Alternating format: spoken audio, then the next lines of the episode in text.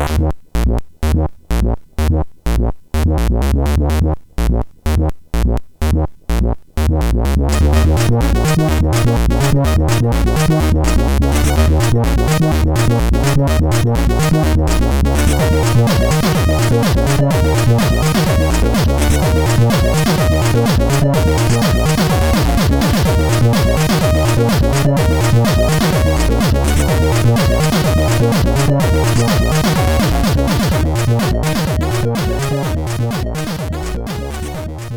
Sziasztok, ez itt a Checkpoint 6. évadának 11. adása. Hello László!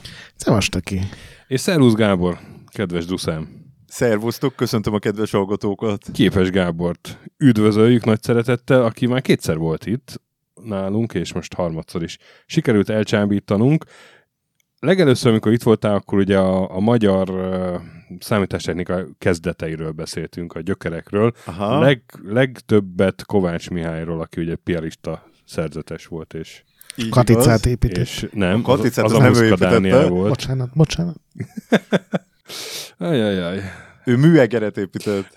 Igen, meg, meg tücsköt, ugye. Így a, van, így a, van. Minek volt az első? A mikromat, a kibernetikai építőkészletnek. Így van, így van. Tehát ő még, még így ilyen kibernetikai uh, játékokkal, vagy ilyen egyszerű programozó készletekkel indult, és ma arról lesz szó, hogy, hogy ezek a törekvések, amiket ő indított el, azok aztán így a 70-es, de inkább a 80-as években hova futottak ki. Vagyis ma a játékokról kevesebb szó lesz, inkább a, a magyar hardware történetről, vagy hardverek fejlődéséről, jellemzően így az otthoni számítógépek fejlődéséről, és ebben kértük a segítségedet, és hoztál is nekünk egy nem nekünk hozta sajnos. Vagy hát nem hagyom itt, ne is reménykedj. Hoztál is mintának egy valamit, amit gondolom, hogy megfelelő pillanatban elárulod, hogy mi ez. Igen, egy Braillab nevű számítógépet hozta a mutatóba. Igen, ezt, ezt lefényképeztem, meg levideóztam, majd, majd lesz a show notes-ban. Egyelőre azonban menjünk még korábbra vissza egy másik Kovácshoz, akiről kevesebb szó esett legutóbb, de azt írtad nekem, hogy te szívesen beszélne egy kicsit róla, és Kovács Győzőről van szó, ugye? Igen, hát Kovács Győzőről azért is beszélnék szívesen akár a magyar személyi számítástechnika kezdetei kapcsán, mert az egyik legnagyobb népszerűsítője volt a témának, és borzasztóan élvezte a 80-as években a házi számítógépek megjelenését, és ahol tudta pártolta ezt a mozgalmat, de hát ő jóval korábban kezdett el számítógépekkel foglalkozni, mert az első magyar elektronikus számítógépnek, az M3-nak volt a egyik építője, és az első magyar számítóközpontnak a vezetője de az én ismerettségem az nagyjából a 2000-es évek legelejéig nyúlik vissza vele. Fővárosi telefonkönyvből kerestem meg Kovács Győző villamosmérnöknek a telefonszámát, és fölhívtam. Sőt, ez még lehet, hogy a 90-es évek végén volt, középiskolában jártam, és a, a számítástechnika nyelvi fejlődéséről írtam OKTV dolgozatot, és hát neki a mikroszámítógép magazinban voltak szuper vezércikkei, amik pont erről szóltak, hogy mi a jobb kifejezés, az informatika, vagy a számítástechnika, a számítógép számítógép, vagy a komputer, és gondoltam, hogy fölhívom őt, és egy roppant közlékeny, meg... meg Jól fogadta, hogy egy random középiskolás Abszolút, fölhívja? abszolút úgy, úgy elbeszélgettünk, mint ha mindig is ismertük volna egymást, ami részben igaz volt, mert én gyakorlatilag a mikromagazinon nőttem föl, tehát azt, azt amióta tudtam olvasni, azóta olvasgattam ez, ezeket a, a cikkeit. Ő volt a szerkesztőbizottság vezetője, és hát utána nagyon sokat utazgattunk is együtt, részben azért, mert amikor múzeológus lettem, akkor gyakorlatilag ő volt a szakmai szakmai vezetője a kiállításaimnak, és egy csomó vándor kiállítást rendeztünk az országban a Neumann Társaság és a Műszaki Múzeum égisze alatt. Részben pedig ő egy verseny alapító volt, ő Szexárd díszpolgára volt, Szexárdon született, és a szülővárosában alapított még a 80-as években egy garai versenyt, az eredetileg egy játékprogram verseny volt, és utána egy ilyen programtermék versenyén nőtte ki magát, azt utána átnevezte Neumann versenyé, annak volt ő élethosszig a zsűri elnöke, és ő mindig elkísérte, én és tag voltam, és hát azt kell mondjam, hogy ő organikusan föltalálta az önvezető autót.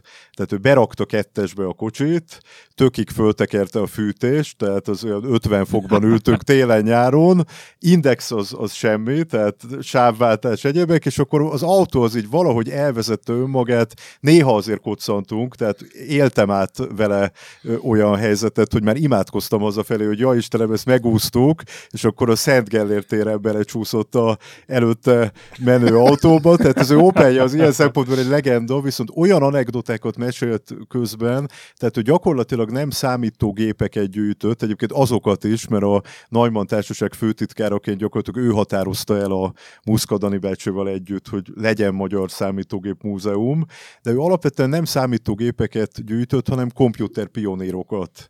Tehát neki személyes ismerőse volt a Konrad Zuse, aki Németországban a 30-as, 40-es évektől elektromechanikus számítógépeket épített, tehát egy ilyen pre-Neumann karakter, egyébként mellette festőművész is volt a Konrad Cúze, és a győzők is házi gyűjteményében láttam is Cúze grafikákat, de az is egy érdekes figura volt, még Bill Gates-et is lefestette Konrad Cúze. Ismerte a John Vincent Atanasoffot személyesen, akinek a komputer szót köszönhetjük, tehát azt, hogy a számítógépet komputernek hívják, mert az előtte egy foglalkozás név volt, a uh-huh. számológép kezelő matematikusokat hívták így, és hát egyszer a fülem hallatára beszélt valakivel telefonon, Miklóska, mikor jössz Budapestre, Miklóska, várhatunk-e a kiállítás megnyitón? Hát kiderült, hogy Najman Miklóssal beszél a Najman Jánosnak az öccsével, aki közel száz éves volt akkor, mert velük is, velük is tartotta a kapcsolatot, tehát tényleg egy fantasztikus figura volt a győző. És azt mondtad, hogy az M3 volt a legelső magyar Hát az gyártású. M3 az egy elektroncsöves számítógép volt, ami a Magyar Tudományos Akadémia kibernetikai kutatócsoportjánál épült a Nádor utcában. Eredetileg Budapesten működött, majd egy idő után átvitték Szegedre a Ez professzorhoz. Hát ez egy teremméretű uh-huh. számítógép volt. Egyébként most a munkahelyemnek, a Neumann Társaságnak van egy informatika történeti adattára, itf.nist.hu. Ott hajszál pontosan a hardware termékek rovatban Aha. meg tudjátok nézni a pontos méretadatot, de több szekrénybe volt a gép beépítve. A győző az főleg a mágnes dob memóriáknak volt a, a mestere, ezek ilyen körülbelül 4 kilobájt kapacitású nagy ilyen mosógép méretű adattárolók voltak, úgyhogy ezekkel foglalkozott. Ez volt az első magyar elektronikus számítógép, de ez előtt egy évvel, 1958-ban elkezdett működni a műegyetemen egy elektromechanikus számítógép, a MES 1, vagy műegyetemi számológép 1, amit a Kozma László professzor úr tervezett, akit természetesen szintén ismert a győző és Per Laci bácsi emlegetett. Hát róla is érdemes lenne egy picit megemlékezni, mert egy elég kalandos életű professzor volt, megjárta a náci lágereket, megjárta a sztálinizmusnak a börtöneit, tehát hihetetlen szörnyűségeket és kalandokat élt át, és ő a Kozma László már a 30-as évek végén Antwerpenben a Bell cégnél tervezett számológépeket, és volt egy találmánya, amit utána a, a 40-es évek második felében Magyarországon is leírt egy, egy tudományos labban, úgy hívta, hogy kalkulátor szolgálat, ami úgy nézett ki, hogy a nagy számológéphez, a nagy műveletvégző egységhez távoli billentyűzetekről telefonvonalon keresztül lehet hozzáférni. Tehát, hogy a felhasználónál csak egy pici kis szerkentyű lesz, és a messziről el tudom érni. Tehát én nagyon javasolnám mondjuk a index.hu-nál is bevezetni a, a, a kis terminálokat a, kalkul- a kalkulátor szolgálat kifejezést akár az internet, internet helyett. És honnan jött nekik, hogy hogy kell számítógépet építeni? Tehát ezt ők maguk találták ki, vagy volt valami hát még korábbi? Ennél már az 50-es évek az nagyon korábbi. Ennél a korosztálynál ez nagyon izgalmas, a Kozma László az gyakorlatilag maga jött rá, a Antwerpenben a Bell cégnél mondta a főnöke, hogy, hogy hát itt vannak telefonközpont elemek, és akkor ebből építsen számoló, számológépet, vagy építsen valamit, de ő maga jött rá. A, a Kovács győzőjék az MTA-nál, ők eredetileg próbálkoztak egy B1, azaz Budapest 1 nevű géppel, amit a Tarján Rezső vezetésével építettek volna meg, vagy lehet, hogy még nem ők, de a Tarján Rezsőnek a csapata talán így korrektebb a, a megfogalmazás, de ez úgy nem akart összeállni, pedig a Tarján Rezső azért a Najmani elveket, a Najman János életművét ismerte, de a vége az lett a sztorinak, hogy a, ennek a KKC nevű intézetnek a vezetője Varga Sándor, ő elkért a Szovjetunióból egy egy komplett tervrajzot, ez volt az M3, tehát ez egy Szovjetunióban már gyártott uh-huh. számítógép volt, és akkor a frissen fölvett ilyen 23-24 éves villamosmérnökök, meg matematikusok, főleg a Dömölki Bálint egyébként, máig élő kiváló matematikus, ő így visszafejtegette, hogy akkor melyik részegység az mit csinál, és így, így rakosgatták uh-huh. össze a, az M3-at. És ezt mire tudták használni? Hát mivel ez volt a az egyetlen számítógép az, az egyetlen országban. számítógép, de 1960-ban volt mondjuk 5, tehát eléggé nagy újdonságnak számított, és a népgazdaságnak különböző feladataira, tehát függően attól, hogy melyik intézet kereste meg őket az MTA-nál, a nyelvstatisztikától kezdve a Erzsébet kábelhíd statikai számításaiig, a Szelezsán János, aki az első magyar, egyik első magyar programozó és a első magyar programozási tankönyvnek a szerzője, ő elmesélte, hogy ő konkrétan gyomorfekét kapott, mire a Erzsébet híd statikai számításai elkészültek, mert érezte a felelősség súlyát a projektben. Uh-huh. Tehát eh, sokszínű dolog volt ez, a, ez az időszak. És mi volt az első program, tehát mi milyen nyelven programozták? Ez hogy működött? Mert gondolom ez még bőven ilyen basic előtti. Hát persze, hát itt még ilyen, ilyen magas Tehát saját szintű, nyelve volt ennek Ilyen a... maga, magas szintű, abszolút gépközeli módon uh-huh. programozták, nem, nem, nem ilyen magas szintű programozási nyelvekkel. És akkor ő megírta az első programozási tankönyvet, és azt 20 olvasták körülbelül, akik hozzáfértek géphez, vagy ezt ez nem azért lehet, később volt? Ezt nem lehet mondani, mert az MTA a KKC körül ö, kiépült egy ilyen tudományos népszerűsítő tevékenység is, tehát a Szelezsán János, meg a Német Pál például, amellett, hogy nyilván volt egy szűk réteg matematikusok, akiket tanítottak erre, amellett akár még ilyen munkás akadémiákon is tartottak előadásokat, és a Szerezsán János elmesélte, hogy volt olyan, az már a 60-as években, hogy a harangozó teri táncdalénekesnővel kötötték össze az ő előadását a kibernetikáról annak érdekében, hogy a derék különböző érdeklődők azok egyáltalán végighallgassák a kibernetikáról szóló előadást, mert utána jött a, a hangverseny. Hát mindent be kell vetni a népszerűsítésért.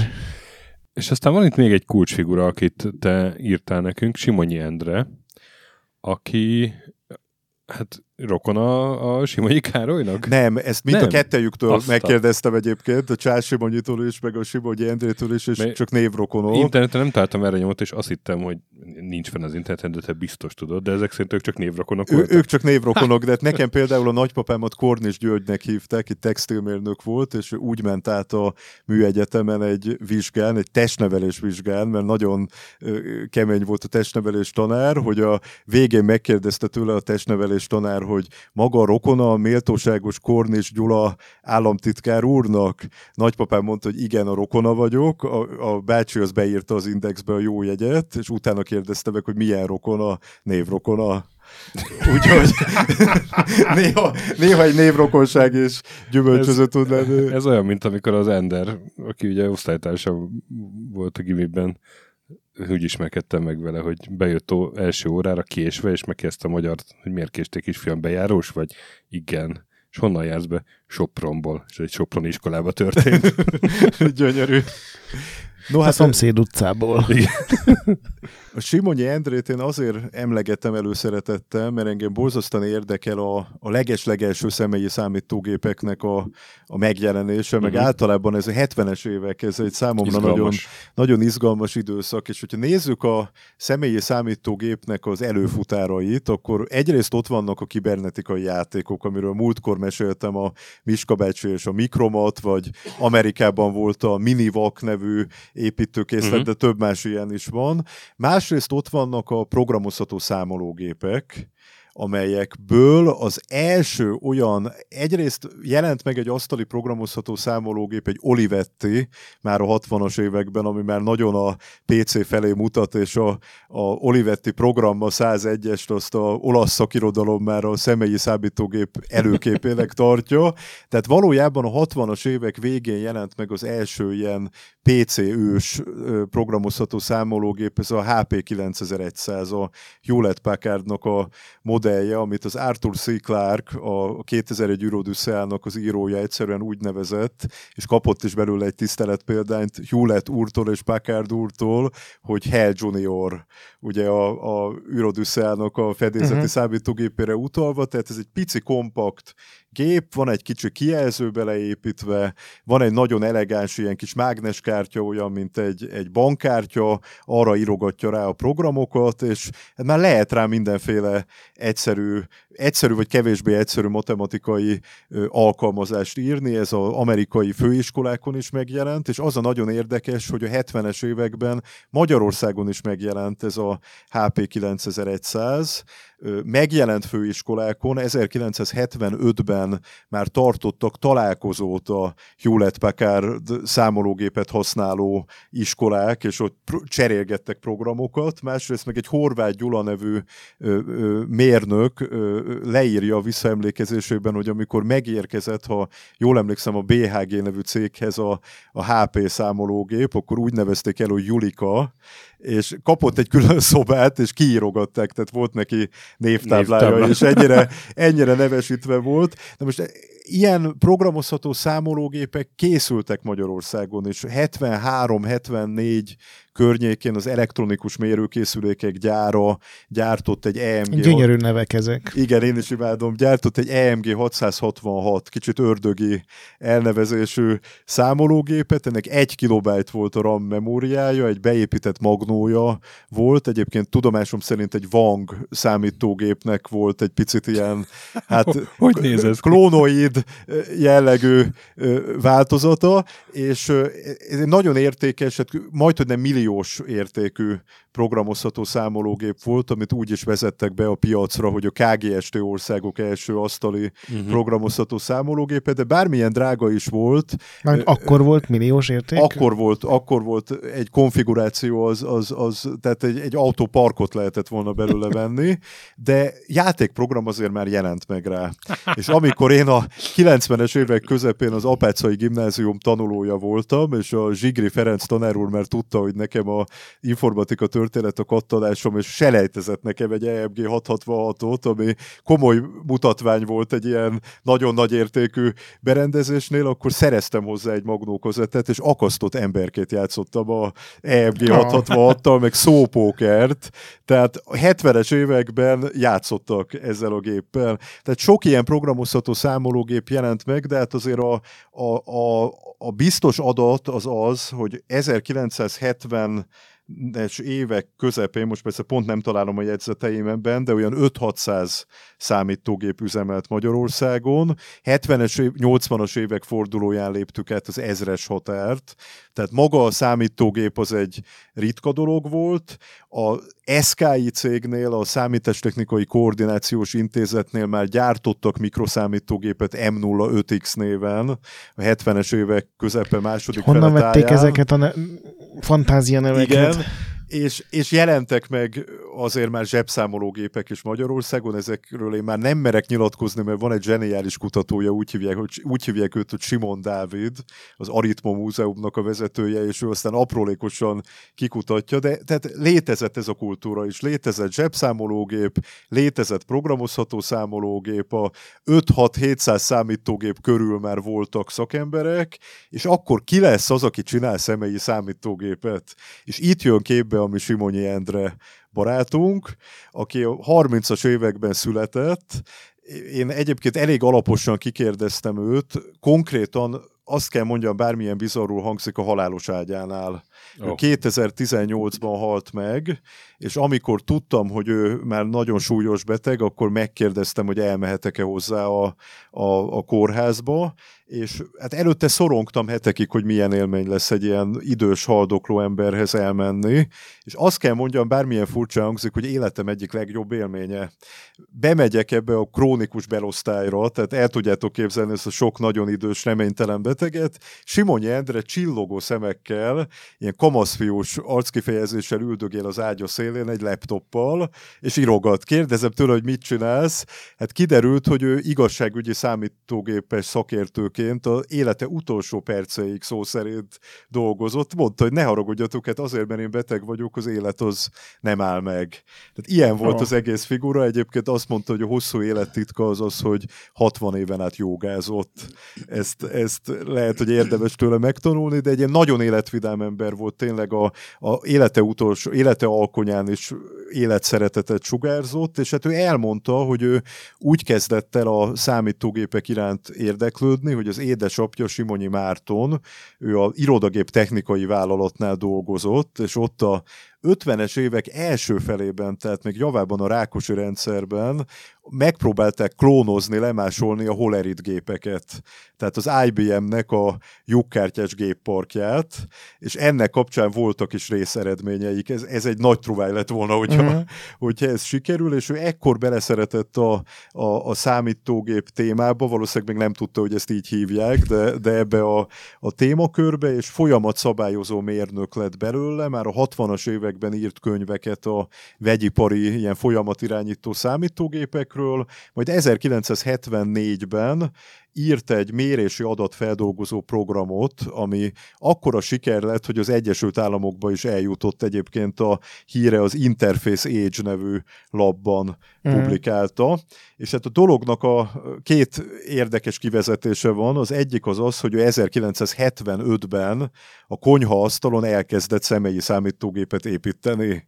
Ez az időpont ez azért hideg lelős, vagy döbbenetes, mert ez az Apple 1 nek az időszaka, az Elternek a időszaka, vagy te még az előtt, vagy, vagy nagyjából azzal párhuzamosan. Tehát amikor Amerikában a fiúk, a Steve Jobs, a Steve Wozniak és társaik építgetik a Ezek első... 76-osak voltak hát szerintem. Hát 75-76, igen. Tehát akkor még azt megelőzően, és ő is nagyjából etájon ilyen 75 és 77 között készül el ezzel a géppel, ekkor építi. Az édesapjával, akkor még élő Simonyi Mártonnal és Székely Lajos nevű barátjuk fiúkkal, ha jól emlékszem velük együtt. Ez egy 4 kilobájt RAM memóriájú számítógép, 8 perc alatt tölti be kazettáról a basic nyelvet, utána lehet vele dolgozgatni, egy Motorola mikroprocesszor köré épül, és hát ő ebbe annyira beleszeret ebbe a témába, hogy 1980-ban kijut az Egyesült Államokba, ott már neki van neve a, a programja révén, amiről az Interface Age-ben is ö, publikál, fölkeresi a HCC klubot, tehát azt a Homebrew Computer klubot, a, a, ami az Elter, az Apple, a Microsoft mindennek egy ilyen, egy ilyen katalizátora és szülőhelye, és annyira megtetszik neki ez az amerikai HCC klub, hogy Magyarországon is megalapítja. Tehát Magyarországon a 80-as évek legelején az ötödik sebesség című rádióműsorban ő bejelenti, hogy legyen HCC klub, először a Jókai klubban ülnek mhm. össze, és számítógép építő klubot csinál, sőt 1980-ban ír egy levelet, remélem jól ejtem a nevét, Pomezánszki, vagy Pomezsánszki, segítsetek. Most, uh... Pome, pedig egy nagyon híres Pome, ember volt. A felkínálom. A felkínálom című műsor, így van, én is emlékszem rá gyerekkoromból. Írt egy levelet neki, hogy neki birtokában van egy ilyen csináld magad számítógép, és ez mennyire fontos lenne, mert ez lenne a számítástechnika trabantja. Tehát uh-huh. nem kell mindenkinek Mercedes-t vásárolni, ezzel utal a mainframe-ekre, meg a nagy drága számítóközpontokra lenne egy ilyen trabant kategóriájú számítógép is. Tehát ő egy nagyon elhivatott ember, Egyébként abszolút a Motorola-nak volt a megszállottja, Motorola processzorok köré építette a gépeit, végig továbbfejleszgette ezt a számítógépet, ami azért érdekes, mert hát az Intelhez is volt némi kötődése, mint megtudtam, és amikor Amerikában járt, akkor meg is kereste az Andy Grófot, az Intelnek a vezetőjét, ugyanis a Gróf Andriska pattársa volt az elemi iskolában. Úgyhogy ennyire kicsi a világ. Milyen kevesen vannak ezek a korai. Igen, igen, igen, igen és megalakítja a HCC klubot, ez fölkarolja a Najman János Számítógép Tudományi Társaság, ugye ott van a mi Kovács Győző barátunk, ott van a Vámos Tibor akadémikus, akinek szintén nagyon megtetszik ez az eszme, hogy ilyen alulról jövő kezdeményezés és számítógépeket kezdenek építgetni, és hát a 80-as évek közepére már 2000 tagjuk van, ekkor már mindenféle szekcióik vannak, tehát amellett, hogy a Simonyi Endre ő nyomja ezt a Motorola szekciót, amellett a, külön az Apple köré, nyilván ez rokon dolog, épül szekció, szinkleresek, majd még elmondom, lesz egy ilyen HomeLab szekció, tehát egy igen kiterjedt mozgalommá válik, amit ő bemutat az úgynevezett SMSM kiállításokon, a számítástechnika mindenkié, a számítástechnika mindenkiért, és, és egy, egy nagyon népszerű mozgalommá válik, Egyébként ő a mikroszámítógép magazinban is indított egy rovatot, ez a mikroszámítógép magazin, ez az első ilyen diákoknak is szóló uh-huh. népszerű számítástechnikai lap volt, ahol helyel közel már azért játék programlisták is megjelentek, meg minden egyéb Neumann társaság kiadásában jelent meg, és ott neki volt egy építsünk számítógépet De rovata. Őt főleg a hardware érdekelte, vagy igazából programozni akar, csak nem volt hozzá hardware, ezért kénytelen volt építgetni magának. Én azt gondolom, hogy ő alapvetően egy feltaláló volt, tehát élete végéig a napenergiától kezdve különböző vegyipari kérdésekig egy sor találmány foglalkoztatta, meg mellette igazságügyi számítógép uh-huh. szakértő volt, de szerintem őt alapvetően a hardware érdekelte, és nagyon büszke volt rá, hogy megoldotta, azért eléggé arhaikus volt ez a gép. Később Simon 68 néven továbbfejlesztette, és az iskola számítógép pályázat környékén is ő indulgatott vele, meg így próbált betörni vele a, a piacra, és borzasztóan utálta a híradás technikai szövetkezetet, hogy annak a HT 1080Z gépe terjedt el inkább, de, de, de ő nagyon makacsul fejleszgette tovább ezt a gépet, és hát például arra nagyon büszke volt, hogy bármilyen, akár mechanikus, vagy ak- akármilyen ö, ö,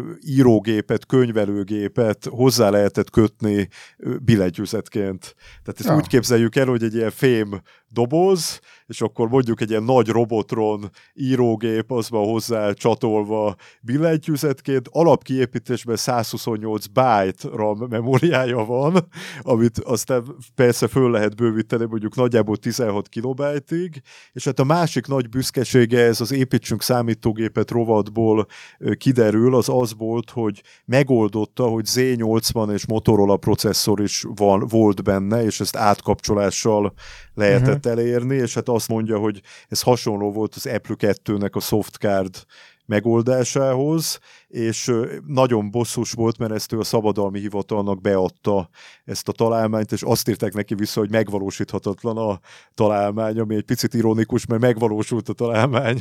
De hát itt van, működik. Igen.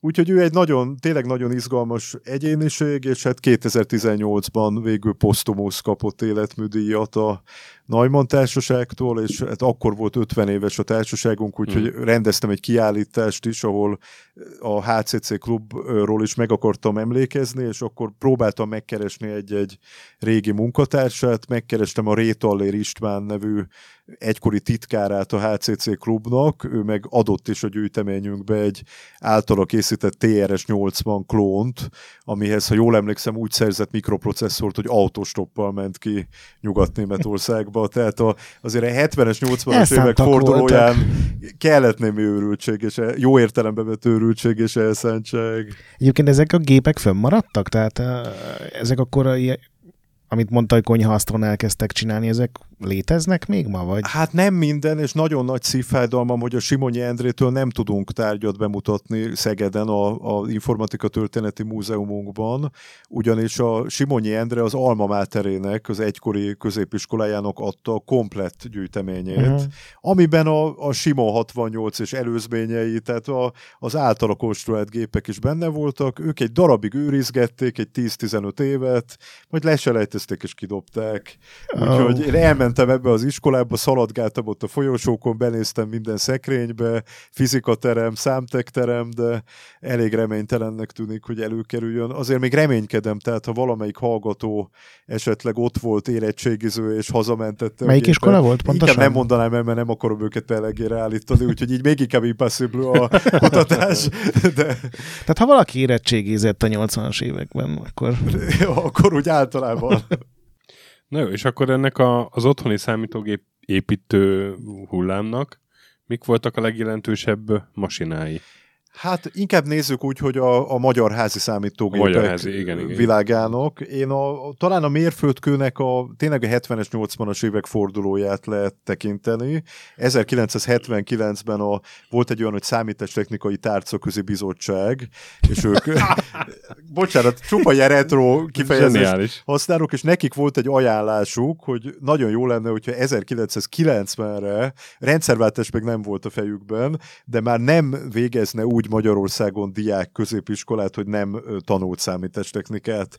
Ezt és elérték. E, és ezt a gondolatot, ezt e, valóban elérték, és elkezdtek vele foglalkozni. A 80-as évek elején a Művelődésügyi Minisztérium erre egy programot is szervezett, és hát ennek kapcsán jelentek meg Magyarországon ilyen otthoni meg iskolai számítógépek. Talán az első fecske, az egy ilyen a skandináv-magyar barátságnak egy ilyen korai jeleként a Luxor nevű svéd gyártóval közösen készített ABC80 nevű számítógép volt, uh-huh, ezt a uh-huh. budapesti rádiótechnikai gyár ö, tudta megoldani, hogy legyen egy ilyen svéd-magyar számítógépünk, ez az ABC 80-as.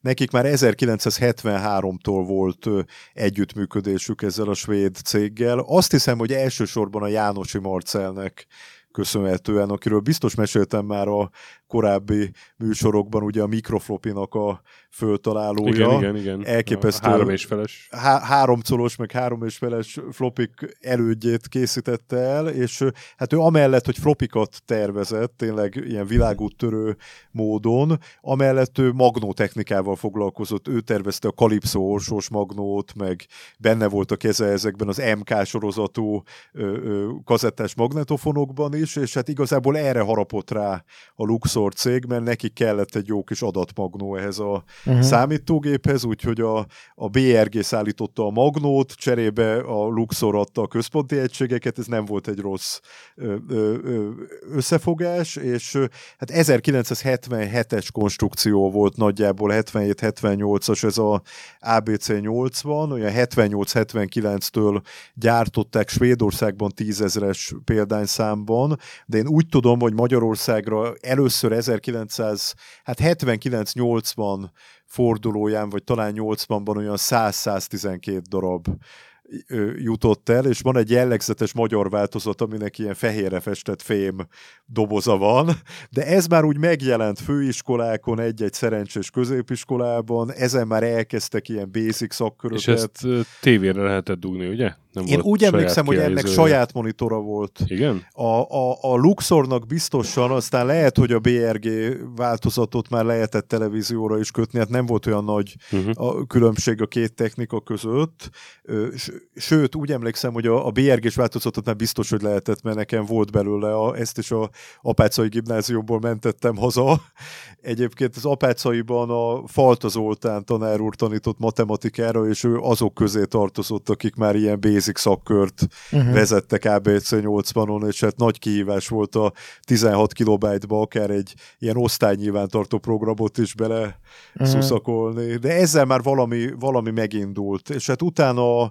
De egyébként amikor ezek megjöttek, akkor nem voltak teszem azt Commodore gépek, vagy... vagy... Hát nem volt még Commodore. De, hát a PET az 70... A PET az, az, ja, az létezett. 77-es, 78-as. A PET az létezett, ugye a Amerikában a nagy triász, a korai személyi számítógépeknél ez a TRS-80, Apple 2, Commodore PET, de azért ez egy eléggé ilyen középosztálybeli játékszer uh-huh. volt még akkor. Azért a nagy árrobbanása a házi számítógépeknek az a Sinclair ZX81-nek a megjelenése 81-ben, meg a Commodore VIC-20-asnak, amit Volks Computer VC20, tehát népszámítógép néven is ö, ö, árusítottak ugye német nyelvterületen Nyugat-Európában, meg gyártottak, Tehát azt hiszem, hogy Kelet-Európában, ha megjelent, akkor inkább a 80-as évek Aha. elejétől, de Tehát inkább akkor ez a volt az első igen, tehát az ABC 80 az mindenképpen egy ilyen első fecske volt, és hát utána a művelődésügyi minisztérium, egy tudomány szervezési és informatikai intézet nevű intézettel együtt működve Párizs Györgynek a vezetésével kiírta ezt a híres hírhet iskola számítógép pályázatot. Igen, Ez 82-ben volt, és akkor ők már tényleg intenzíven elkezdtek azon dolgozni, hogy, hogy szórják a magyar középiskolákba a, a gépeket. 83-ban már ilyen 5 gépből álló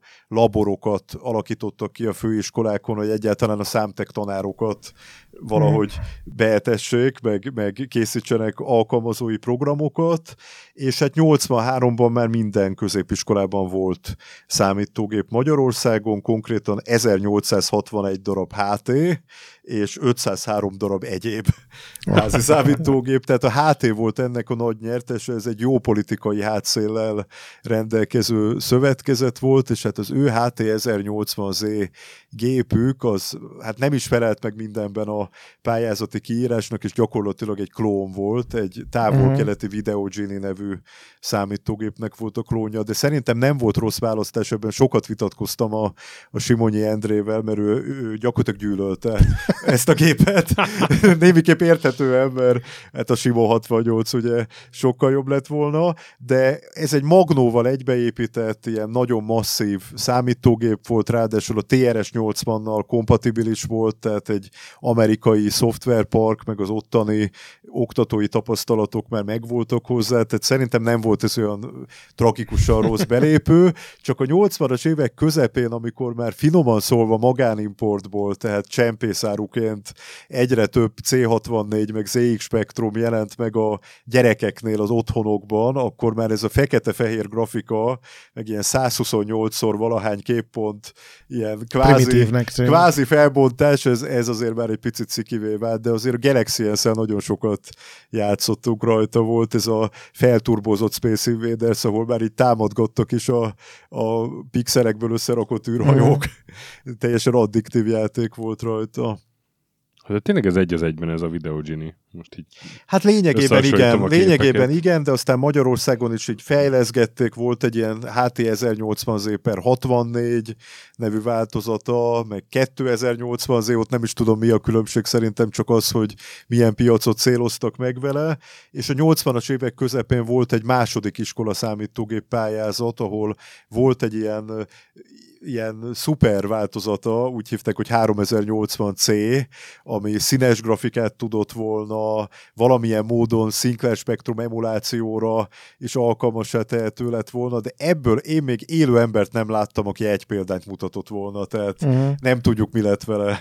Ez úgy működött ez az iskola számítógép program, hogy kiírták, és akkor be kellett adni gépeket, hogy mi ezzel szeretnénk indulni, ennyibe kerülne egy darab, és így volt van, egy zsűri, aki eldöntötte. Így van, és, és ezt, ezt eldöntötték, és utána megszervezték ennek az ellátását, de a második pályázatnál hiába voltak valóban magyar konstrukciók, ott már alapvetően afelé lejtett a dolog, hogy a Commodore 16-ból uh-huh. Mhm. csináljanak egy magyar iskola számítógépet. Tehát ez részben egy fájdalmas dolog, mert nekem nagyon tetszik, hogy ilyen spó óraszerűen a, egy ilyen kis közép-európai ország is ilyen saját márkákat kitermelt, és ez cuki, jópofa, büszkeségre ad tényleg kreatív, ugyanakkor meg egy, egy nagy gyártónak a, a milliós sorozatban gyártott terméke, vagy százezeres példányszámban gyártott terméke, az már biztosít egy szoftverparkot, és hát Magyarországon a 80-as évek közepére már volt egy nagy vada a, a számítógépes játék forgalmazásban is, ugye a Novotrade, mm. és, és Magyarországon már, már komoly összeköttetés volt arra, hogy, hogy akár magyar oktatóprogramokat is fejleszünk egy nemzetközi márkára. De egyébként ez a fajta ilyen alulról szerveződés, ez megvolt az összes ilyen szocialista országban. Nem én cseh, meg lengyel ilyen régi számítógépes oldalakat is találtam, ahol a saját gyűjteményeiket, meg saját dolgaikat mutogatták. Igen, ez azt hiszem, hogy, hogy ez egy jellemzője a keleti blokknak, tehát itt volt egy kettőszorítás, egyrészt volt egy embargó, egy kokomlista, tehát azért a nyugat se nagyon akarta, hogy a csúcs technikája időben beáramoljon keletre, és ott esetleg hadicélra használják, tehát volt egy két-három év uh-huh. fáziskésés. Részben volt egy szovjet elvárás, hogy lehetőleg próbáljunk keleti alkatrészekből építkezni, például a Z80-nak is volt a mikroprocesszornak keletnémet változata, Magyarországon is volt mikroelektronikai ipar, a Szovjetunióban is volt, és akkor próbáljuk ebből a alkatrészbázisból kihozni. Másrészt pedig hát van egy nagyon kedvelt idézetem, ezt egy bizonyos Tuka Károly írja a Információ Elektronika című labban 1982-ben, ő egyrészt, amikor így megvizsgálja ezeket a korai mikroszámítógépeket, akkor a kereskedelmi mechanizmus hiányát kéri számon a magyar iparon. Itt uh-huh. nagyon finoman a szocialista tervgazdaságot kritizálja ilyen módon, és hát szeretném őt idézni. Ő, ő egyrészt azt írja az alkatrész ellátásra, hogy mindenki olyat használ, amilyenhez valamilyen úton, módon hozzá tud jutni. Tehát itt tényleg még nagy cégek is csempészgettek. Ebből, ebből börtönnel végződő szomorú sztorik is voltak. Tehát, tehát itt, itt mindenféle kalandos úton szerzik be Nyugat-Európából az alkotrészeket. Másrészt meghető úgy jellemzi Stuka úr 1982-ben ezt a mikroszámítógép keletkezést, hogy van egy paraméter, amiben bizonyára meghaladjuk a legtöbb országot, az egy főre jutó mikroszámítógépes fejlesztő munka. Becslések szerint 200-nál is több azoknak a fejlesztéseknek a száma, amelyek célja, illetve eredménye mikroszámítógépnek tekinthető, és ezek között csak elvétve találni valami közöset. Általában mindenki sorban feltalálta ugyanazokat a dolgokat. A végeredmény is inkább az amatőrizmusra emlékeztet, ahogy a rádió amatőrök is legtöbben a detektoros vevőtől a két plusz egy csöves készülékig terjedő utat járták be, úgy itt is többnyire gépi kódban programozható megbízható és hiányos periféria ellátottságú processzorok jöttek létre. Írja 82-ben, de itt még nem annyira az otthoni gépekre utal, hanem a vállalatoknál is építgettek ilyen ipari vezérlőket, mindenfélét. De és ő azt mondja, hogy 200 körüli fejlesztő csapat épített magyar hardvert? Bizony, bizony, bizony. Tehát ez egy nagyon színes dolog, és ennek egy jó részét még nem, kutat, nem kutattuk. Tehát a, ennek az ipari ilyen kis póraszerű fejlesztései mm. még nagyon szerényen vannak kutatva. Én nagyon örülnék, hogy van ez az Informatika Történeti Fórum nevű szakmai közösségünk, hogy ebből a korszakból is minél többen uh-huh. föltűnnének. De ha megengeditek, és még van időnk esetleg Persze. egy picit. Persze, bőven még simán. Akkor még egy-két ilyen korai otthoni, iskolai, személyi számítógépről még szívesen. Po- pont erre akartalak kérni, csak előtte hadd említsek, hogy megtaláltam a előbb említett HT 3080C-nek a hirdetését, és két gyerek Igen. áll egy iskola előtt, az egyiken iskolatáska van hátán, másikon egy, egy böhöm nagy számító. Ez van a hátán. Ez a, az új iskola számítógép. Igen, ez szerintem egy Bitlet nevű újságnak a, a hátlapja, nekem valahogy onnan rémlik, de lehet, hogy nincs igazam. Lehetséges. Vagy a mikromagazin, de egy klasszikus kép. Na, akkor mik még a jelentősebb, vagy akár csak érdekesebb? Hát nézd, ö, ezen a vonalon elindulva, hogy Stuka úr azt mondja, hogy mennyi kis cég fejleszgetett ezt-azt, azért sok érdekesség eszembe jutott. Egyrészt van egy kiváló magángyűjtőnk, úgy hívják, hogy Nagy Károly, a Nagy Karcsinak uh-huh. a gyűjteményében van egy ilyen elterre emlékeztető, tehát tényleg ilyen lámpákkal, kapcsolókkal teli nagyon-nagyon korai személyi számítógép, amit az EMG-nél fejlesztett valaki, de ez nem egy hivatalos EMG típus, tehát nincs ráírva, hogy EMG 61522, most csak mondtam valamit, vagy Hunor 2000, hanem ezt valószínűleg egy ottani fejlesztő mérnök rakosgatta össze uh-huh. magáncélból. Tehát ilyenek is azért előfordulnak magángyűjteményekben.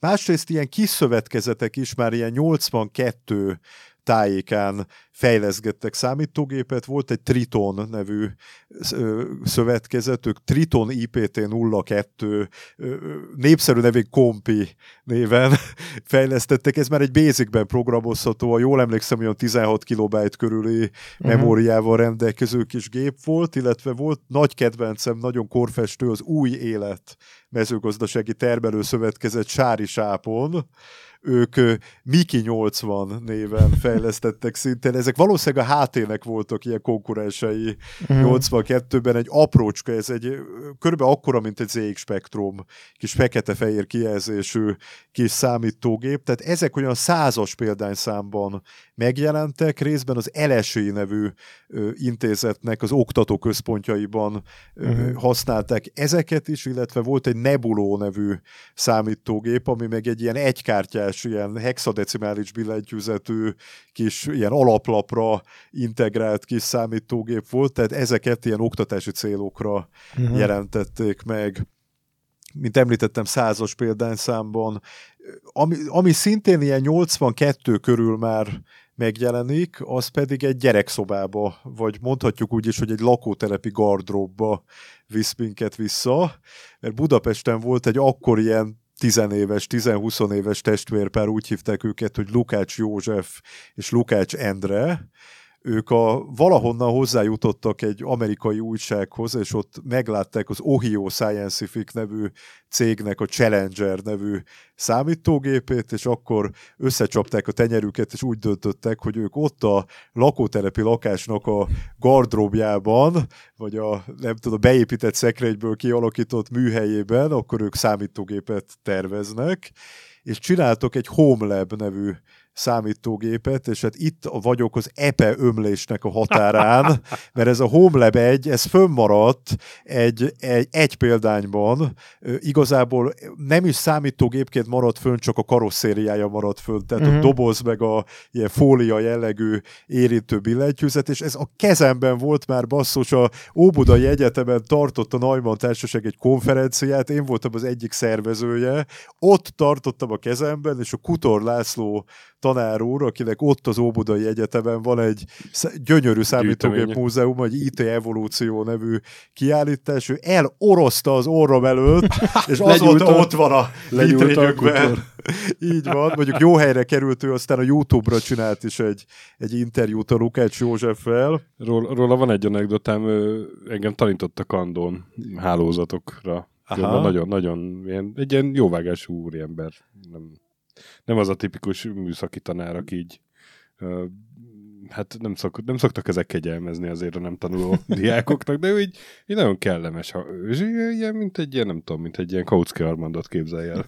és így, és hát elkezd, te így Ádámtól Évától az egészet, hogy a, a, milyen fontos a tájékozódás, és az állatvilágban is. Igen. És hogy hát képzeljék el, kollégáktól így belendőt, hogy még a legprimitívebb állat is növeszt egy tapogatót, vagy egy bajuszt, hogy tudjon tájékozódni, és hát Kutor úrnak ilyen szép tömött bajszal volt, és így tudod, a teremben így így visszafolytott röhög, és aztán így megsimotta a bajszát, hogy hát jó, lehet röhögni. Tényleg egy joviális karakter, csak az a baj, hogyha logarlécek, számítógépek, abakuszok közelébe kerül, akkor egy ilyen vadásszá válik, és predátorként elorozza nem érdekes. Na most ez a Lukács testvérpár egyébként egy elég komoly sikersztori az övék. Tehát ők fejleszgettek ilyen házi számítógépeket, majd utána ők csináltak a 77 Elektronika nevű nagyvállalatot, a Dension nevű céget, vércukormérőkkel, mindenfélével foglalkoztak, sőt úgy tudom, hogy a Lukács József a Fonó nevű zeneháznak is az egyik alapítója. Ja. Tehát tényleg egy, egy ilyen reneszánsz emberek, és egy nagyon szuper páros. Ők utána továbbfejlesztették ezt a kis pici basic számítógépüket. De akkor ez is olyan volt, hogy megjelent, és csináltak belőle több száz példányt ilyen házilagos hát a HomeLab egyből nem, abból egy volt. A HomeLab 2-t azt, azt megpróbálták magyar cégek figyelmébe ajánlani, és több vállalat is lecsapott rá, vagy ilyen szövetkezet, ez, erre nem merek megesküdni, hogy ez milyen sorrendben, milyen összefüggés van közöttük. Egyébként erről is volt a Óbudai Egyetemen egy érdekes előadás, tehát inkább azt uh-huh. kéne előkeresni, de a Bosscoup és a Personal nevű szövetkezetek gyártották Aircomp 16 néven, ja. és ez egy 82-3 környékén ez egy impozáns tudású gép volt. Ha jól emlékszem, 320x200 képpont volt a felbontása, egy super basic ö, nyelvjárás volt beleépítve, amit a Lukács Endre maga ö, tervezett, tényleg nagyon jól lehetett tanulni, csak hát egy ilyen tejfölös dobozra emlékeztető, törékeny, ö, az első változata egy ilyen tényleg, tényleg ránézel és összetörék típusú dobozban jelent meg, utána megjelent egy második változata, az körülbelül úgy nézett ki, mint a régi Ikarus buszok tetején, amikor a, a leszállási jelzőt lenyomod a, ajtó fölött, ott volt az az ilyen, ilyen ö, hogy hívják, ilyen vákumformázott, vagy nem is tudom, ilyen műgyanta jellegű. Igen. Valami hasonlóba került bele, messziről megnézve jól néz ki egyébként, ilyen, ilyen űrkorszak dolog, de hát azért a megbízhatóság, meg, meg a, a kényelem az nem volt jellemzője. Jól látom, hogy ezeknek igazi billentyűzetük nem volt, hanem egy ilyen ér, billentyű lap, vagy ilyen érintő Ilyen billentyű jellegű, jellegű. jellegű valami, úgyhogy emiatt se rúgtak nagyon labdába például a HT mellett, és hát elég borsos is volt az ára, hogyha jól emlékszem, körülbelül 27 ezer forint, ami azért akkor, de ez egyébként jellemző is, hogy ezek ilyen három-négy havi fizetések, fél évi fizetések, tehát itt az egy komoly befektetés volt egy számítógépet megvenni, és utána ők úgy gondolták, hogy e, e köré építenek egy tömegmozgalmat, tehát a HomeLab-et azt, azt kitben össze lehessen rakni, mint uh-huh. ahogy a, nyilván hallottak már róla, hogy a Sinclair ZX80 egy számítógépnek is volt ilyen kit, ilyen alkatrészkészlet változata, és akkor megpróbálták ilyen tízezer forint körüli áron ilyen alkatrészkészletként uh-huh. forgalmazni, és ez találkozott a Simonyi Endrének a HCC klubjával, és HomeLab néven ennek ilyen házi építésű változatai is voltak, aminek vannak egész vadhajtásai.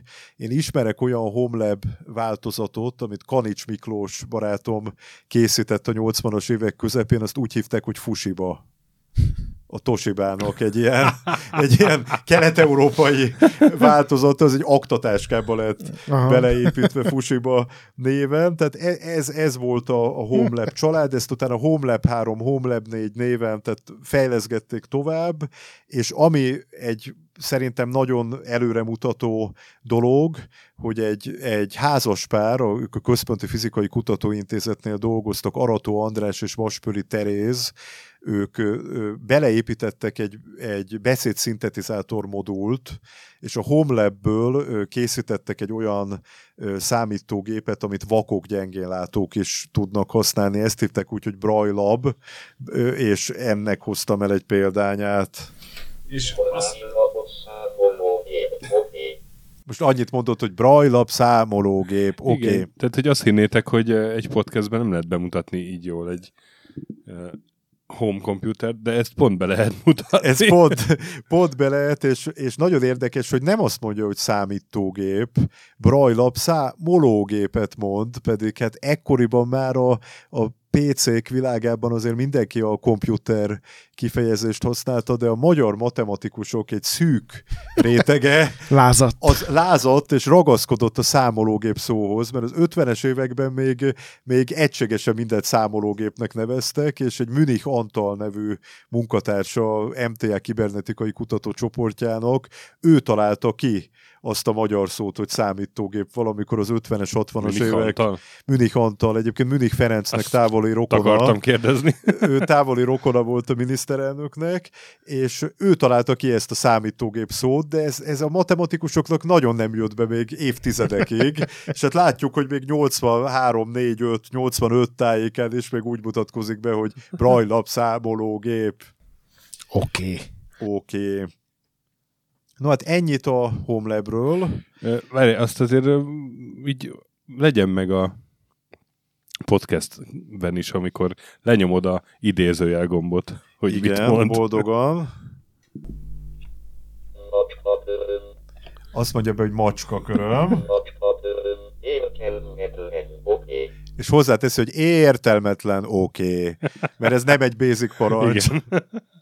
De egyébként ebből egy körülbelül 400 példány jelent meg, és, és gyakorlatilag, ha digitális esélyegyenlőségről beszélünk, akkor azért a vakok körében ez egy hatalmas... Ez nagyon korai Igen. ilyen korai és, és, és egy, egy, egy, egy, nagyon új, nagyon, nagyon, nagyon progresszív dolog volt. Én úgy tudom, az Arató Andrásékat meglátogattam egyszer Csillebércen, a KFK-nál, és azt mondták, hogy egyébként nem ez volt az első magyar számítógép, ami beszédszintetizátort tartalmazott, tehát talán egy PDP gépet már ö, ö, idomítottak arra, hogy uh-huh. megszólaljon, egy ilyen szekrényméretű számítógépet, de hát a személyi számítógépek között ez mindenképpen egy, egy úttörő dolog volt.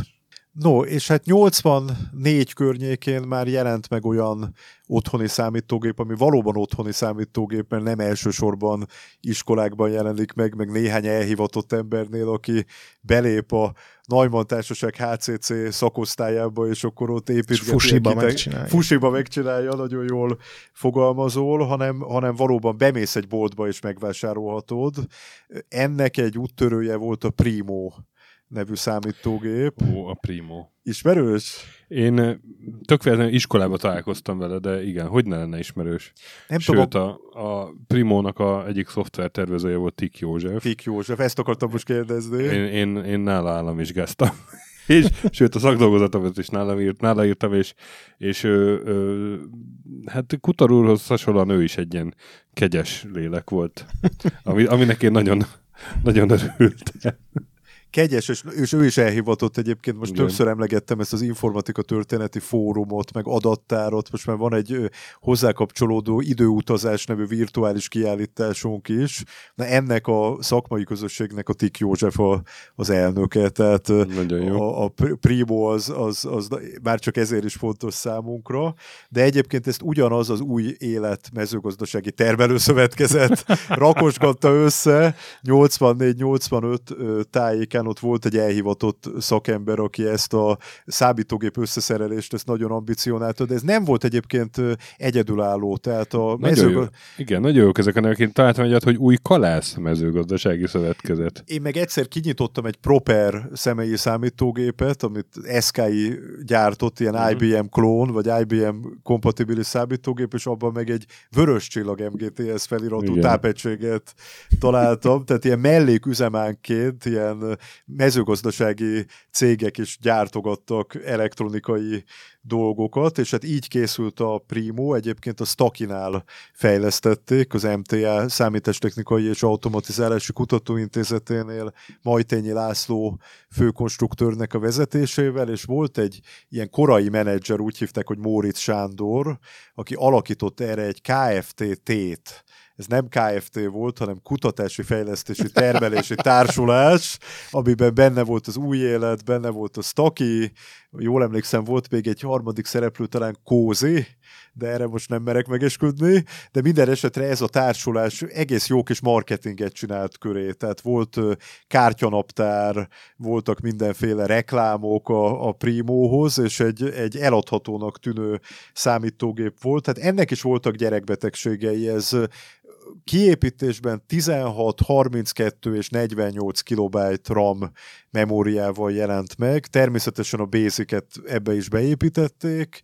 Fekete-fehér kijelzőjű volt, hasonlóan a HT-hez, a Miki 80-hoz, az Aircomphoz és társaikhoz 256x192 képponttal, és hát a Móricz Sándor, amikor létrehozta ezt a koordináló vállalatot, akkor az volt a elképzelése, hogy 10 forint legyen a, az ára, tehát nagyjából olyan két-három havi fizetésből mm-hmm. meg mhm. lehessen vásárolni, de ezt azért nagy kompromisszumokkal is nehezen érték el, tehát például a, a, volt hozzá külön egy tápegység, az nagyjából fele annyiba került, de még így is ilyen havi fizetés áru volt hozzá, egyébként annyira melegedett, hogy a felhasználó grillsütőnek nevezték egyszerűen, és hát annak érdekében, hogy viszonylag olcsón meg tudják csinálni, itt is a billentyűzeten spóroltak, egy Örlei Gábor nevű konstruktőr tervezett egy úgynevezett kapacitív billentyűzetet, egy ilyen érintő megoldás, ami közvetlenül a nyomtatott áramkörre volt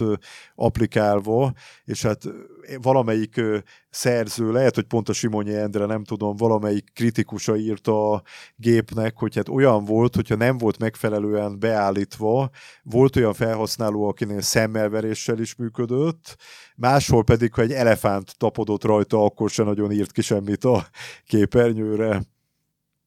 Ilyen bajai voltak, de hát jópofa játékok jelentek meg rá, mint a Kejfel Jancsi, például, és hát van egy rajongó tábor, csak itt is az volt a baj, hogy mire ez igazán berobbant volna, addigra azért a, a magánimportból megjelenő nyugati gépek picit... Ez 85 volt? 84-5, és olyan 7-8-9 ezer példányban jelent meg. Ezt is próbálták bővítgetni, volt egy billentyűs változata, a Primo B, aztán a második iskola számítógépre egy színes kijelzős ProPrimo nevű változata is megjelent, abból nekem egy párat sikerült a, Magy- a Magyar Műszaki és Közlekedési Múzeum gyűjteménye számára megmentenem, de, de hát e, ez is egy picit félbe maradt sikertörténet, és hát ami igazán sikertörténet szerintem az a Videoton TV komputer, de az arról úgy tudom, hogy volt is külön Igen, műsorotok. nemrég volt a, kézzel, hogy Videoton Computer játékfejlesztő verseny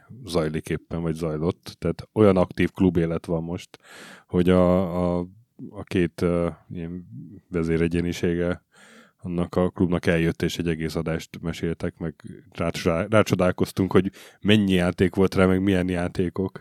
Hát igen. Ez meg oktatóprogramok. Oktató ez végül is a 80-as évek vége felé már tényleg sok ezer, vagy lehet, hogy tízezeres példányszámban is megjelent. És... Igen, ők azt mondták, hogy, hogy így a életciklus a végére úgy, úgy lehet, hogy 20 ezer is elment, tehát hogy kb. annyi. Az nem semmi, és a ja. 90-es években is még virult bizony, a, bizony. a klub élet hát náluk. Még, még TVC magazin volt akkor. Na most nem tudom, megerősítették-e, én valahol azt olvastam, hogy az Enterprise-t gyártó céget bízta meg a videóton, és valójában ők fejlesztették, tehát ez egy nemzetközi kooperációban készült, és azért a formaterve is, a, a, a színes grafikája is, tehát ez, ez, ez egy picit más szint, mint igen, a, igen. azok a gépek, amikről eddig... Hát, mint a Primo. igen, de azért hozzá kell tenni, hogy a videóton is egy nagyon jó hátszéllel rendelkező cég volt, és gyakorlatilag Magyarországon a 70-es évek elejétől a számítógépgyártás vezérhajója az a, a videóton mm-hmm. volt, tehát katonai vállalat is volt, vagy katonai célra gyártó vállalat is volt, szórakoztató elektronikában hát a, is a CD-ket, voltak. CD-ket is ott gyártották, a CD, mert a CD adathordozókat, amikor először volt CD melléklet az újsághoz, ugye azok a videótonnák. VTCD néven, ha jól emlékszem. Igen, igen. igen. És egy csomó újságban volt is emiatt szerintem hirdetésük, Hirdetés, hogy... Pontosan, mert barterrel olcsóbban lehetett. Megkapták a B4-et, és akkor olcsóbb volt ugye a melléklet. Az, az, az edbe emlékszem, hogy biztosan volt. Én nagyon szerettem a Videóton TV komputert, és ezen játszottam mindig űrhódító, nevű játékot, ami a Space Invaders-nek Igen. volt a, a magyar változata, és amikor 2010-ben lehetőségem nyílt a videójátékok történetéről rendezni egy kiállítást az azóta lebontott közlekedési múzeumban, akkor ennek ezt a címet is adtam, hogy űrhódító, az egy nagyon szép időszak az életemnek. Az ez egy a... jó kiállítás volt, meg milyen jó rendezvényekkel hozzá, kiváló előadókkal, úgy emlékszem. Lehet, hogy te is köztük voltál. Én is így emlékszem, így van. A, a Primor, még egy info erejéig a Primorhoz visszatérve, hogy, hogy hány példány készült belőle? Én úgy tudom, hogy olyan 8-9 ezer példány. Ó. Oh. De, de lehet, hogy, hogy nem pontos, tehát lehet, hogy ebben már benne van a Primo B típus Akkor is, hazudik az index. Ők mit írnak? De lehet, hogy a Primónak csak a egyik típusáról ír a kolléga. Aha. Mindjárt mondom. Ja igen, a Primo B64-ről írja, csak bocsánat. Az olyan ezer körüli, ugye? 666 600, darab. Igen. 666! Igen. Ez visszaköszön a magyar informatika történetben. Nagyon ördögien hangzik. És utána Primo után volt még ilyen viszonylag magán produkció, vagy teljesen magyar produkció? Hát nézd, a házi számítógépek ugye az egy 80-as évekbeli jelenség, de mellettük megjelennek a professzionális személyi számítógépek is. Ugye Magyarországon készül Európa egyik első IBM PC kompatibilis gép, ez a Proper 16 Faix Gábor vezetésével, de hát ez egy más árkategória. Az, SKI-nál, SKI-nál készül, egyébként a Kovács Győző volt a, a, a skillnek, tehát a, a PC gyárnak az első igazgatója, ugyanis volt egy, egy ilyen bizottsági ülés, ahol, ahol elkezdtek gondolkodni ezen, hogy személyi számítógép gyártás, és ott ő, ő jelentkezett, és, és elmondta, hogy miért nem kéne Magyarországon ilyen IBM PC klónt gyártani, és, erre és azt, a, azt mondták neki, hogy Kovács Eftes ennyire tudja, akkor legyen maga az igazgató. Tehát nagyon kell vigyázni, hogy értekezleteken mikor jelentkezel. Ez csak ilyen útravalóként mondom. Tehát, tehát voltak ilyen professzionális gépek is, és ezekből is épültek ilyen kisebb példányszámú változatok, nyilván nem annyira magánszemélyeknél, mint kisebb vállalatoknál, illetve még szövegszerkesztő automaták is készültek Magyarországon, tehát ilyen szövegszerkesztő célgépek, és azokból se csak a, a Rositext, meg a Codex 2000, amik ilyen nagyobb példányszámú gépek. Jól emlékszem, volt egy Vera nevű ilyen pár példányban megjelent szövegszerkesztő. Tehát nagyon érdekes ilyen kategóriák voltak, és így bukkantam rá Pécset, illetve jól emlékszem, Dombováron fedeztem föl, de Pécset készítették a ZH80 nevű számítógépet, ami egy ilyen átmenet a házi számítógép és a professzionális PC között. Azért hívták ZH80-nak, mert Zákány László és Halász Péter mhm. készítették, uh-huh. tehát Zákány Halász és azért 80, mert Z80 mikroprocesszor köré épült, ez egy 10 példányban készült számítógép, ami CP per M rendszerű, a belső felépítése alapján bizonyos szempontból ilyen standard uh-huh. Mhm. CP per M gép, de vették a fáradtságot arra, hogy egy jópofa ilyen billentyűzetbe épített házban jelentessék, meg elnevezzék, és pár hónappal ezelőtt a halász úr, akivel nagyon jóba vagyok máig, ő örömmel jelentette nekem, hogy a Pécsi Múzeumban az első Pécsi személyi számítógép címmel tartott is róla előadást. Ja. Tehát ilyen kis lokális büszkeségek vannak, és hát a, ha keressük a magyar szilíciumvölgyöt, vagy völgyet, akkor több ö, ö, esélyes terület is van. Én nagy vízivárosi lokálpatrióta vagyok, mert a vízivárosban lakom, és ott több híres cég volt a 80-as években, az SKI, a Számalk, az Éxi, de, de jó eséllyel indulna a szilíciumvölgyért Dombovár városka is, mert ott meg volt egy koloripari szövetkezet, és a, a Homelabnek és a, a Brajlabnak gyártották ott változatait, de ott beszéltem egy Szűcs László nevű egykori vezetővel, aki elmondta nekem, hogy még sak számítógép prototípus is készült ja. náluk, tehát ilyen saktáblába épített automata is 80-as évek végén. Tehát nagyon sokszínű ez a világ. Mm. Hát akkor ideje neki állni és kutatnod. És hát igyekszem, Nekem a Magyarországon gyártott iskolai és házi számítógépekről egy, egy tanulmányom jelent meg egy pár éve a Magyar Műszaki és Közlekedési Múzeum évkönyvében, illetve hát most már évek óta a Najman János Számítógép Tudományi Társaságnál dolgozom, nekünk Szegeden van egy gyönyörű múzeumunk, és hát ott azért volt egy-két olyan kiállításunk, például a Nekem 8 bit uh-huh. nagy karcsival közösen, ahol azért kapargattuk ezt a témát, de hát valóban nagyon örülnék, ha erre sok időm lenne, de hát ma már vannak nagy vadak a, a magángyűjtők között, tehát én már félve nyilatkozom, mert tudom, hogy minden témának, minden szubkultúrának vannak professzorai, a, a számítógépeknek a Simon Dávid, az Aritmo Múzeum, a magyar gépeknek meg van egy remek debreceni gyűjtője, Vidovenyec Zsolt. Igen, akinek... megtaláltam a cikket, hogy helyet keres a gyűjteményének. Hát ez eszméletlen gyűjteménye van egyébként, és, és hát neki van egy virtuális gyűjteménye is, ami, ami tényleg nagyon szép meg ilyen 3D modelleket is Igen, készít. is megtaláltam a, ho- a holdcomputers.com. Így van, úgyhogy miután be, be, belinkelted az itf.nist.hu-t és az ajövőmúltja.hu-t, utána linkedve őt is. Nagyon szépen be vannak fotózva ezek. Azt. Igen, ez egy profi oldal. Igen, igen, igen, úgyhogy ő, ő még hihetetlen ilyen apró kulisszatitkokat kikutatgat. Igen, beszkennelt uh, újság oldalak, meg fotók, nagyon jó. Ezt, hát ezt aki, mindenképpen ajánlom. Aki nem élt a 80-as években, de szeretne beleszeretni, annak mindenképpen azt javasolnám, hogy a mikroszámítógép magazint azt, azt vagy átózéig olvassa végig, vagy legalább a Kovács Győzőnek a vezércikkeit. Minden számban írt egy ilyen bevezető cikket, és abból eszméletlen jó stílusban a teljes 80-as évek kibontakozik. Azok meg vannak valahol beszkennelve? Igen, majd igen azt... egy, egy magánszemély szkennelte be, és valami muskátli, nem az tudom, valamilyen fura... Igen. Igen, tehát, de, de nem vetetjük levele, tehát igazából a Neumann társaságnak a, a, a, a tulajdona a, a brand, a mikroszámítógép magazin, de ez jó célt szolgál, hogy elérhető. pcvilág.muskátli.hu Így van, hálásan köszönjük neki, hogy vette a fáradtságot, és JPG-ben oldalról oldalra Így van, és az, az összes, összes Commodore Egyesületi lap is, meg mikrovilág. Spektrumvilágok is van Mikroszámítógép, spektrumvilág, computermania, mindenféle. Ha már itt vagyunk, akkor a retroújságok.com-ot is megemlítem, ahol meg az újabb generációk vannak. Ja, például a Game Pro. hoppá, hoppá. Jó. Ö, Gábor, és te, hát legutoljára nem tudom, ilyen három éve ültél itt, szerintem. Még, még nem is itt ültél, hanem a másik szerkesztőségben, igen hogy azóta mi történt veled? Akkor már az NEST-nél voltál, azt tudom.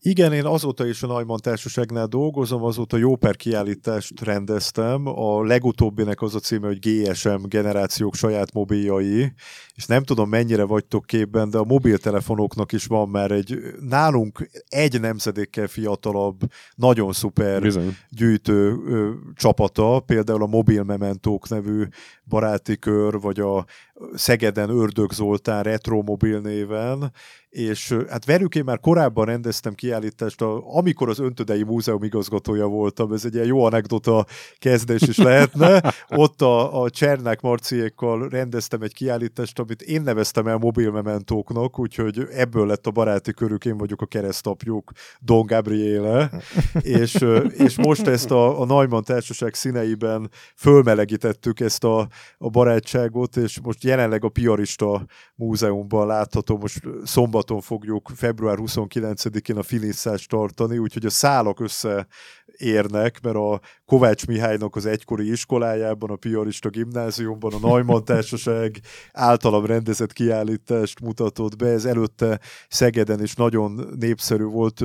Hát mi a népszerűséget részben látogatószámban mérjük, de részben sajtómegjelenésekben is, és az, hogy 60 cikk jelent meg róla. Fábri Sanyi bácsi, Fábri Sándor behívott Design Centerben mutogattam a, a, a különböző mobiltelefonokat, legkülönbözőbb sajtóbeszámolt róla, ez is jelzi, hogy a, ma már a mobiltelefonok is a retro körébe belecsusszantak, de egyébként a Neumann társaságnál én nem csak a múlttal foglalkozom, sőt egyre inkább nem csak a múlttal, hanem a jövővel is jelennel és jövővel. Most elindítottam egy cikk sorozatot a robotika műhelyeiről.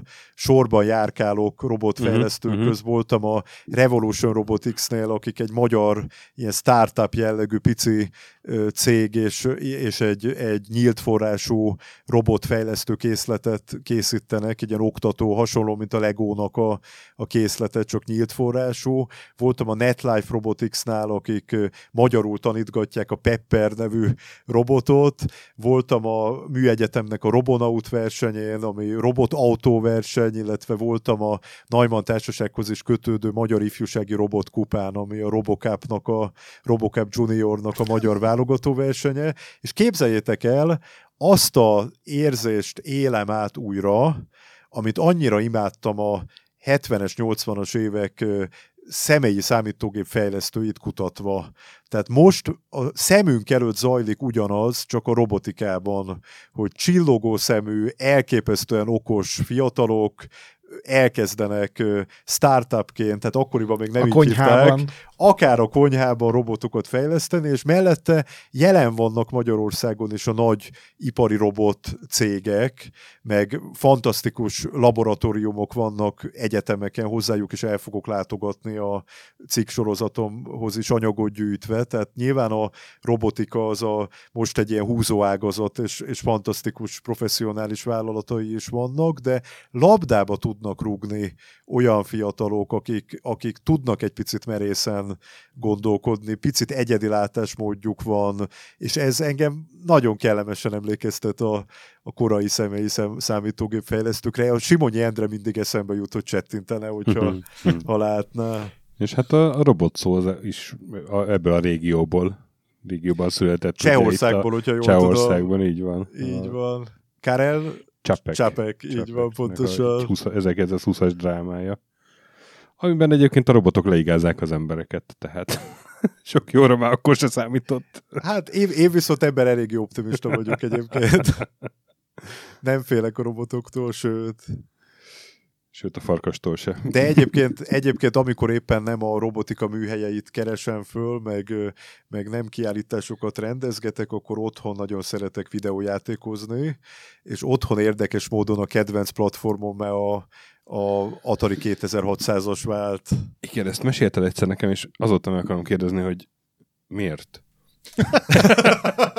És ez mert egy annyira, kérdés volt. Mert annyira arhaikus, tehát nekem borzasztóan, borzasztóan tetszik, hogy a, a, ugye ez is olyan 77 környékén Aha. jelent meg, nagyon sokáig túlélt, a 90-es évek elején még jelen volt, és egyébként mi családilag kötődünk a, az Atarihoz, mert a bátyámmal együtt nekünk a Sinclair Spectrum után ö, Atari számítógépünk volt, és a bátyám diákmunkásként dolgozott is a Hungarian Atari Trading Centernél, a 6 cent Kft-nél, ez egy ilyen Novotrade-ből leágazó Atari forgalmazó volt, és, és hát ilyen módon én úgy emlékeztem erre a Atari 2600-ra, nyilván a junior változatára, és nekem borzasztóan megtetszett, hogy ez mennyire régi, beszereztem egy Darth Vader változatot belőle, ez ami még a régi doboz, de tiszta fekete, Aha. tehát még nem, már nem fa burkolatú, és hát azt nem mondom, hogy gyűjtöm, mert, mert én mindig azt szoktam mondani, hogy gyűjteni azt a közjavára, és inkább a,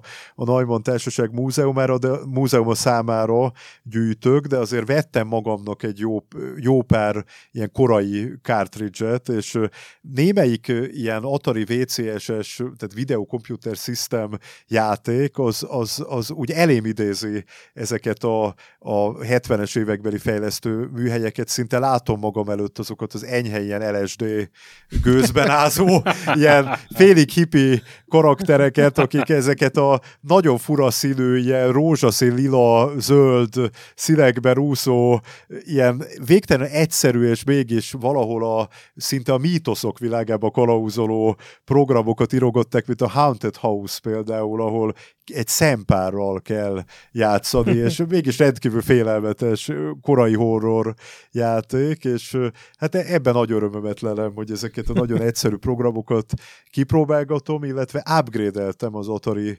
2600-at egy nagyon kezdetleges személyi számítógépé, mert van hozzá egy, vagy lehetett hozzá kapni egy, egy kis billentyűzetet, most hirtelen akartam mondani a nevét, Hú, Kompumét talán megteszed, hogy rákeresel? Compumet? Aha, Compumate, de lehet, hogy nem.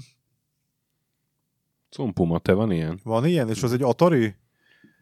hoz készült. Aha, igen, igen, igen. Igen, akkor jól emlékszem rá, azt hiszem Kvelle is forgalmazta, tehát ezt a vérprimitív, nagyon egyszerű, de mégis ilyen kreativitásra ösztökélő kis ö, ö, kis videójáték konzolt, ezt föl lehet idézőjelben bővíteni egy ilyen ZX81 színvonalú számítógépé, és ebbe még be van építve egy, egy ilyen kis zeneprogram, meg rajzoló program is, és hát akkor szoktam a barátaim kedélyét borzolni azzal, hogy mondjuk egy ilyen pixelekből kirakott tortát lerajzolok, és a képernyőképpel köszöntök valakit a szülinapján. Hát jó, ez, ez egy kicsit periferikus dolog. Mellette meg nagyon kedvelem a Hewlett Packardnak a programozható zsebszámológépeit, és tavaly jelent meg egy cikkem a szépirodalmi figyelőben a Holdra szállás évfordulóján a Lunar Lander játékok evolúciójáról. Ezt egy Jim Storer nevű fiatalember írta eredetileg 1969-ben. Igen, igen. Tehát a holdra szállás játék az abban az évben Bizony. megjelent, amikor maga a holdra szállás volt, és először ilyen PDP gépekhez jelentették meg, de utána nagyon hamar megjelent numerikus változatban számológépekre, meg nagyon hamar megjelent arcade automatákra, személyi számítógépekre, nyilván grafikus Igen. változatban is, de engem ez elbűvöl, hogy akár zsebszámológépekre is készítettek játékprogramokat. Eléggé coveroltunk mindent most, hogy nézem így a jegyzeteket. Kimaxoltuk? Aha. Na, még egy, utolsó személye, még egy utolsó személyes kérdés, ez nagyon semmi köze a, a videójátékokhoz, hogy te miért vonzódsz ennyire a 70-es évek tárgyaihoz? Mert az, az feltűnt így a Facebook oldalon is, meg a hát ugye a vízivárosban is így olyanokat fényképhez elé, Bambi, meg Pajtás, amíg még volt. Ez egy nagyon jó kérdés, nehezen tudok rá komplex választ adni, mert nyilván a, a számítógépek iránt 86-ban, uh-huh. tehát gyerekként kezdtem el érdeklődni, és hát valójában ez a nagy robbanás ez a 80-as években volt, a 70-es évek az ennek az előszele. Meg hát személyes emléked Ö, onnan még nincsen. Személyes emlékem vagy. nincsen, de valahol egy csomó dolognak a genezisét azt ott találom meg. Uh-huh. Tehát azért ugye 70-es évek elején jelent meg az első játékkonzol, a Magnavox Odyssey, akkor jelent meg az Intel 4004, az első mikroprocesszor, akkor jelentek meg az első arcade automatek, tehát valahol ez a genezis, amikor még nem vált tömegszerűvé, de csírájában már egy, egy csomó érdekes dolog megvolt, és ez nem csak az informatika világában, tehát a popkultúrának egy sor jelensége úgy ott van a 70-es években, picit csiricsárén, picit szélsőségesen, picit olyan karikatúra-szerűen, de, de ott van, és nagyon szeretem a 70-es évek olasz horrorfilmjeit, például, és Rómában elzarándokoltam a Profondo Rosso nevű horrorfilm boltba, ahol maga Maestro Luigi Cozzi nyugalmazott filmrendező áll a pénztárnál. És annyira zavarba jöttem, amikor megláttam, hogy ő írogatja a, a számlát, hogy véletlenül egy havi fizetésemet elköltöttem ilyen különböző DVD-kre, meg relikviákra, tehát nagyon kedvelem ezt a, a giallo kultúrát, nagyon kedvelem a diszkó muzsikát a 70-es évekből, tehát ennek a korszaknak a részben a szélsőségessége, a érzelmessége, színessége, ez, ez megfogott engem, de hát nem vagyok vele egyedül. Szerintem mm. Quentin Tarantinótól kezdve azért sokan vagyunk, akik Igen. kedveljük ezt a korszakot. Ő még karriert is csinált belőle. Hát vele ellentétben, így igaz. Jó, hát nagyon szépen köszönjük Gábor, hogy, hogy harmadszor is elfáradtál hozzánk, és uh, hát megint izé, tátott szája, ha... meg is, Annyira, meg is a mikrofont. Bele is tolom a mikrofont a tátott számba, szóval csöndbe legyél. Ezt nem nekem mondtad egyébként, csak érdekesekért. Szóval nagyon szépen köszönjük, és tényleg tátott szája hallgattuk, hogy mennyi mindent tudsz így séróból a magyar mikroszámítógépekről. Én pedig szeretnék a hallgatóktól elnézést kérni, mert nekem nem 128 byte RAM memóriám van, hanem konkrétan nulla, tehát egyáltalán nem emlékszem rá, hogy az előző két epizódban én miről meséltem. Ja, sem, a, semmi baj. Ha ezt te összelinkelgeted, akkor Össze, ki fog derülni, hogy ugyanazt mesélem el. Nem, nem ugyanazt mesélted el. A, a Kovács Győzőről ejtettünk szót, a, a előző adásban, de nem ilyen mélységben, mint, mint most, úgyhogy az is teljesen rendben van. Ti pedig, kedves hallgatók, legközelebb is tartsatok velünk, amikor jövünk Checkpoint Minivel, játszatok sokat, akár régi Atari játékokkal, mentsetek boss előtt, már ha a régi játékokban találtok mentésfunkciót, kövessetek bennünket iTunes-on, ahol értékeltek 5 csillagra lehetőleg, csapassatok velünk Discordon, olvassatok Retrolandet, a nagy pixel pedig továbbra is gyönyörű. Sziasztok! Sziasztok! Köszönöm a lehetőséget!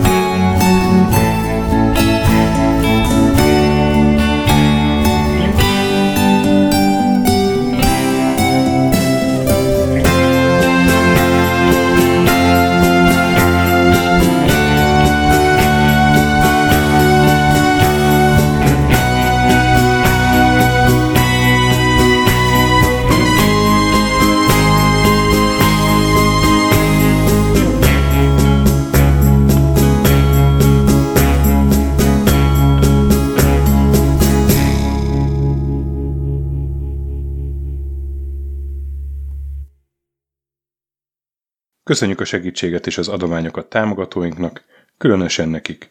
Andris 1 2 3 4 5 6 Pumukli, Bastiano Coimbra de la Coronilla az Védó, Kis András, Dester, Joda, Kínai, Gac, Hanan, Zsó, Takkerbá, Flanker, Dances with Chickens, Gabez Mekkolis, Sir Archibald a Réten, Módi, Nobit, Sogi, Siz, CVD, Gáspár Zsolt, Tibiur, Titus, Bert, Kopescu, Krisz, Ferenc, Colorblind, Joff, Edem, Kövesi József, Hollósi Dániel, Balázs, Zobor, Csiki, Suvap, Kertész Péter, Richard V, Melkor 78, Nyau, Snake Hughes Boy, Vitéz Miklós, Huszti András, Vault 51 Gamer Bar, Péter, Valaki, Mágnesfejű, Daev, Conscript, Kviha, Jaga, Mazi, Tryman, Magyar Kristóf, FT, Creed 23, Invi, Kuruc Ádám, Jedi, Harvester Marc, Igor, Inzertcoin Egyesület a videójátékos kultúráért,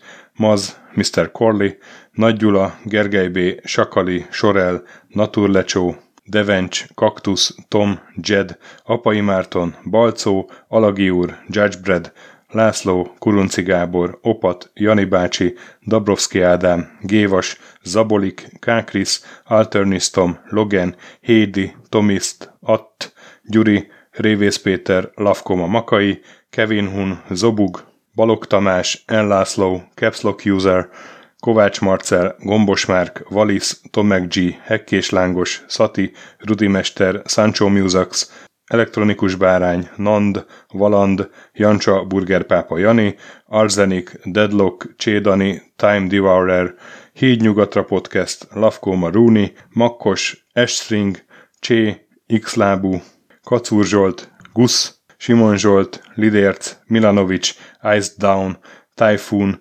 Flexus, Zoltanga, T-ben 88, Laci bácsi, Dolfi és Omega Red.